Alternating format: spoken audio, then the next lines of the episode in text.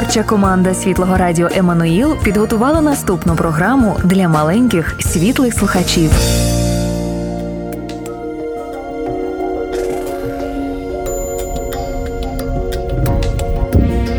Ісус на сторінках Біблії. Це дивовижна історія, на тлі якої розгортається решта біблійних оповідань. Кожна наша історія промовляє Його ім'я. Ісус, немов центральна частина пазлу, без якої неможливо побачити усю картину. Записано на радіо Еммануїл.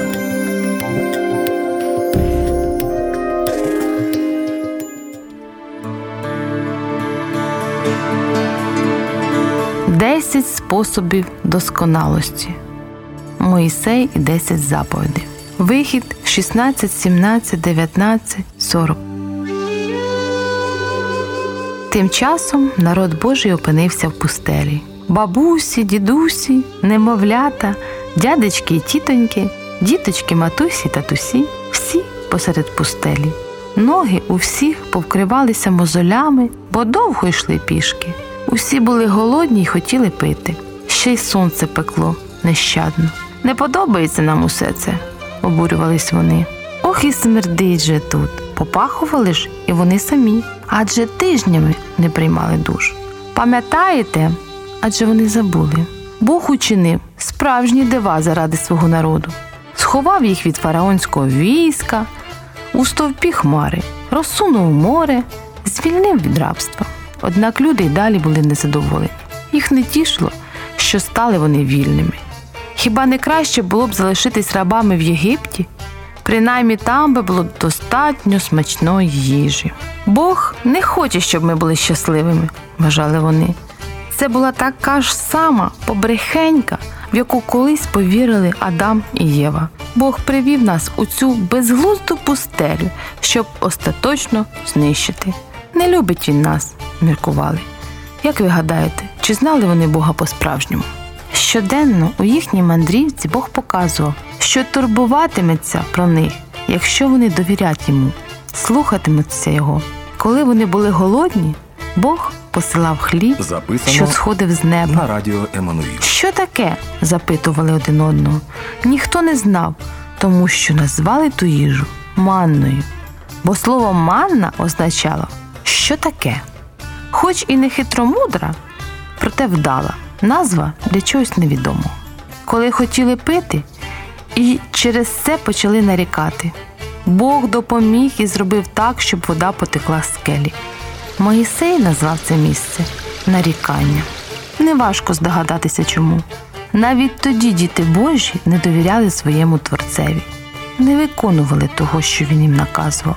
Їм здавалося, що зуміють подбати про себе і самі, і будуть щасливими без Бога. Проте Бог знав, що не існує справжнього щастя без нього. Тож привів Бог свій народ до високої гори.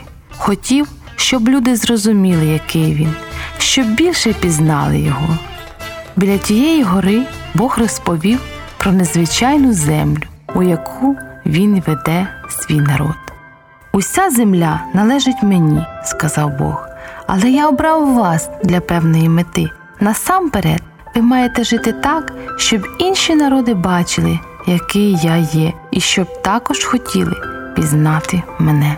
Бог покликав Моїсея на вершину гори, і Велетенська гора захиталась. Зійшла густа хмара, прогримів грім, блискавка блиснула. Тоді Бог дав Моїсею десять правил, які назвав заповідями.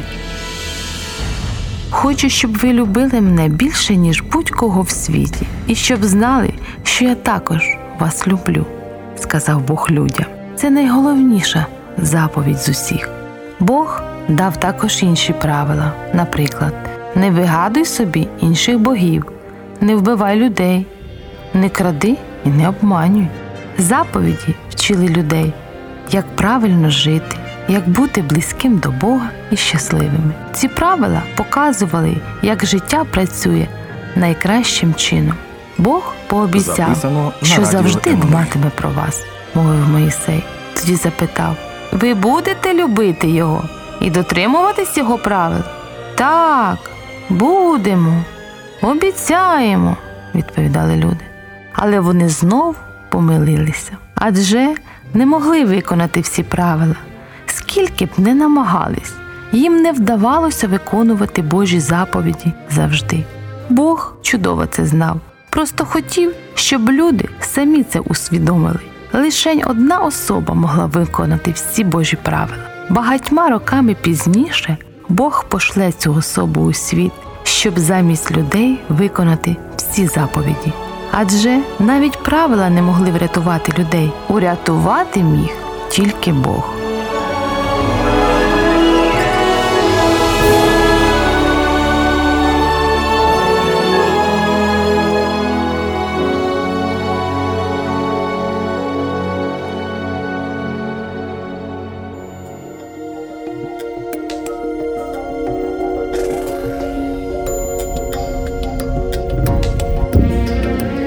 Передачу створено на основі книжки Салі Ллойд Джонс Ісус на сторінках Біблії. Продовження слухайте наступного разу.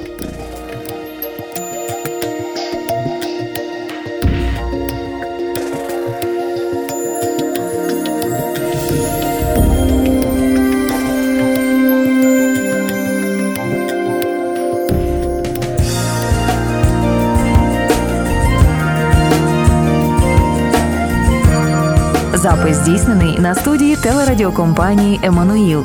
Ці та інші програми слухайте на нашому підкасті